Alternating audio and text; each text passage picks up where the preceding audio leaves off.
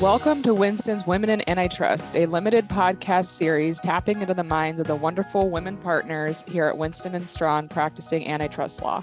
I'm your host, Diana Leiden, a partner in Winston's Los Angeles office focusing on antitrust and intellectual property litigation. In today's episode, we'll dive into what's new in the tech sector with Susannah Torpey and Sofia Arguello. I'll start by introducing our guests. Susannah is a partner in Winston's New York office and co chair of our technology antitrust group. She represents both plaintiffs and defendants in disputes relating to the convergence of antitrust, intellectual property, and technology issues. Susannah has been repeatedly recognized as a super lawyer, top woman attorney, and as a star in antitrust and litigation, and we're happy to have her here. Welcome, Susannah. Thanks, Diana. Happy to chat. And Sofia Arguello is also a partner in Winston's New York office. She focuses her practice on civil antitrust litigation, international cartel investigations, and white collar defense. Sofia represents clients across industries, including in the luxury retail sector.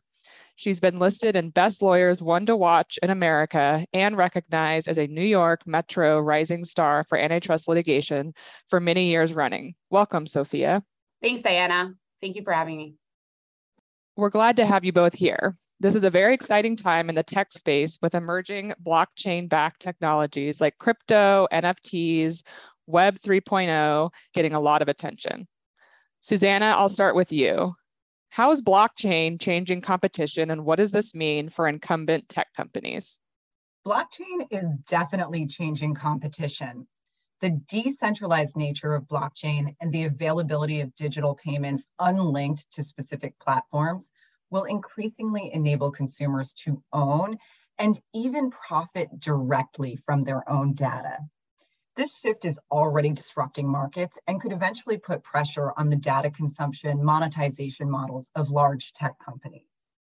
At the same time, access to competitors' users on the same public blockchains are also changing the way companies compete for customers, suppliers, and even investors, which is intensifying competition and shifting users and liquidity across competitors faster than ever before. What are tech giants doing to keep their edge in the midst of this disruption? Companies that have profited by controlling the rules to their own Web 2.0 platform ecosystems have been racing to create and control their own 3.0 metaverses and the payment rules associated with them. But others are investing in cross platform technologies that would allow users to own and transport their own digital assets like skins or gaming accessories across ecosystems, which consumers may prefer as they grow accustomed to more flexibility and more seamless competition across platforms. Obviously, if you can pay for products outside of a particular platform, the platform creator will no longer be able to take a cut of that sale in the initial transaction. This could lead to more price competition across ecosystems and new monetization models. But regardless of what the future may hold, some tech giants have been taking steps now for years to try to extend their market power into new digital markets by buying up companies making products like headsets, for example, that can be used as access points to new ecosystems. They've also been buying up nascent competitors, creating new products that could one day grow into worthy adversaries. But it isn't as easy as it used to be to buy control of new markets. And some are hitting roadblocks as a result of a substantial shift in government enforcement. And what are you seeing in terms of government enforcement in this space? And can you give us an example? Sure. Prior administrations, including even the Obama administration, have been heavily criticized by our current antitrust enforcers for taking a wait and see approach that advocated waiting, sometimes for years before taking any action, to see how new tech developed and if anti-competitive effects would ultimately show up in the form of market concentration and higher prices for consumers. This administration is instead focused on stopping potential violations in their incipiency. A great example of this is the FTC's recent lawsuit to block Meta from buying Within, which has a very popular virtual reality fitness app called Supernatural. The acquisition wouldn't give Meta a dominant share of virtual reality apps or even VR fitness apps. Instead, the FTC is trying to block the acquisition based on the argument that it would decrease Meta's incentive to compete with Supernatural on the merits by removing a key nascent competitor from the market. As the legislative history of the Clayton Act states, this is an effort to catch the weed in the seed. There's been a lot of talk on the Hill about passing new legislation to curb the power of incumbent tech giants. But is there any real antitrust risk for smaller companies creating new products and applications based on emerging technologies? We're applying antitrust laws that have been on the books for more than a century now. Can they even address these emerging technologies?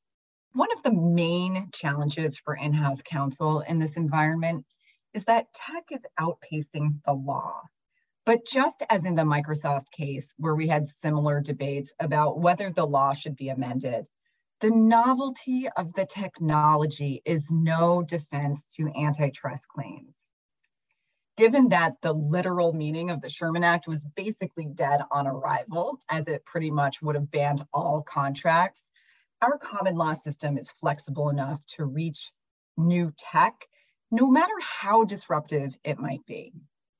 I think the biggest challenge for in-house counsel working with new tech like blockchain though, is a technological challenge rather than a legal one. Blockchain applications can be coded very differently and raise different antitrust risks depending on how they're set up. And because many of these applications, like DAOs or NFTs, have protocols that are automated and may even rely on approvals from anonymous third parties, they can be harder to change or even dismantle once they're set in motion. This means that even the smallest startups need to make sure they design their products from the start in a way that won't violate the antitrust laws. These markets are moving fast, and even today's small companies could be a target by the government or private plaintiffs before they know it which carries the risk, of course, of treble damages or injunctions, shutting down their products and draining their investments. While the big companies like Meta have funds to respond to these challenges, the failure to mitigate antitrust risks upfront can wipe smaller companies out completely. What should in house counsel or founders and companies without in house counsel do to mitigate their antitrust risks? The main takeaway for in-house counsel and founders is that you need to get antitrust counsel working with tech developers early on to make sure you're mitigating antitrust risks from the start. Typically, products like DAOs or NFTs using smart contracts will have a white paper to explain how the code is supposed to work. That should be the latest time to also do an antitrust audit of your product. The shift to Web 3.0 has not just changed the way tech companies do business, but has also been changing the way retailers and fashion brands do business. Sofia, I'd like to turn now to you. Can you tell us what changes you're seeing in the fashion industry? The fashion industry is certainly not staying behind. We're seeing fashion and luxury brands embracing digital technology, with some high end brands selling digital versions of branded fashion items at prices many times over their physical counterparts with some luxury brands teaming up with gaming companies to create their own video games, offering skins that allow consumers to dress up game characters in their clothing. And other fashion companies are creating virtual events and branded experiences on various metaverse platforms. Among other things, all of this is changing the shopping experience. There's a whole new concept of metaverse shopping, with fashion brands holding runway shows and parties in the metaverse a number of traditional retail companies have also been investing in creating their own immersive shopping experiences where you can pick up, look at, or interact with real physical products you can then buy and have delivered. And others are creating new digital counterparts that you can buy instead of or in addition to physical products. This is all enabling fashion companies to not only connect with more people, as Susannah mentioned earlier, but to operate without some of the limitations placed upon them in the real world, For example, the need to limit distribution to maintain the image of exclusivity, as many high end luxury brands tend to do. That's really interesting, Sofia. What are some of the competition implications of the fashion industry's big investment in new tech, gaming, and the metaverse? Like we've seen in the real world when companies start to get involved in different lines of business, with Amazon probably being the most obvious example, it starts to blur the lines between who is a competitor or a business partner.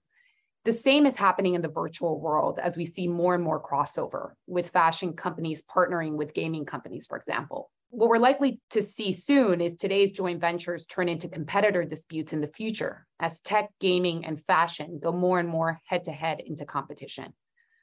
These types of spillover effects need to be taken seriously and prepared for today. Are there any litigation trends brewing in the world of fashion tech?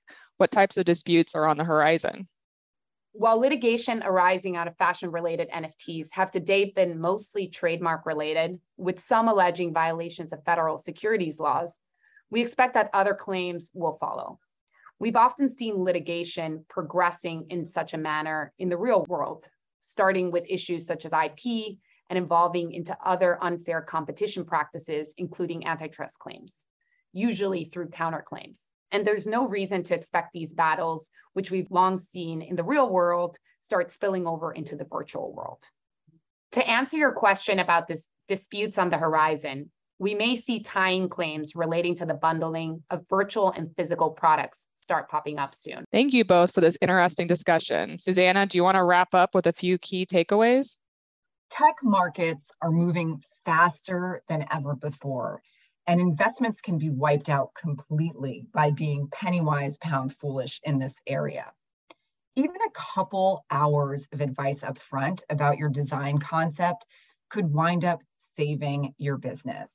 For example, I've had a company realize in a few quick conversations that how they were setting up a DAO could have been challenged as criminal price fixing if they didn't make changes to how they were setting up their business. So, folks should give us a call. We absolutely love helping companies with these issues. Thank you to Susannah Torpey and Sofia Arguello for joining our third episode of Winston's Women in Antitrust series and for giving folks in the tech and fashion sectors a lot to think about. Please be sure to subscribe to Winston's Competition Corner blog for antitrust updates delivered straight to your inbox and stay tuned for our next episode focused on the financial sector coming soon. Thanks for listening.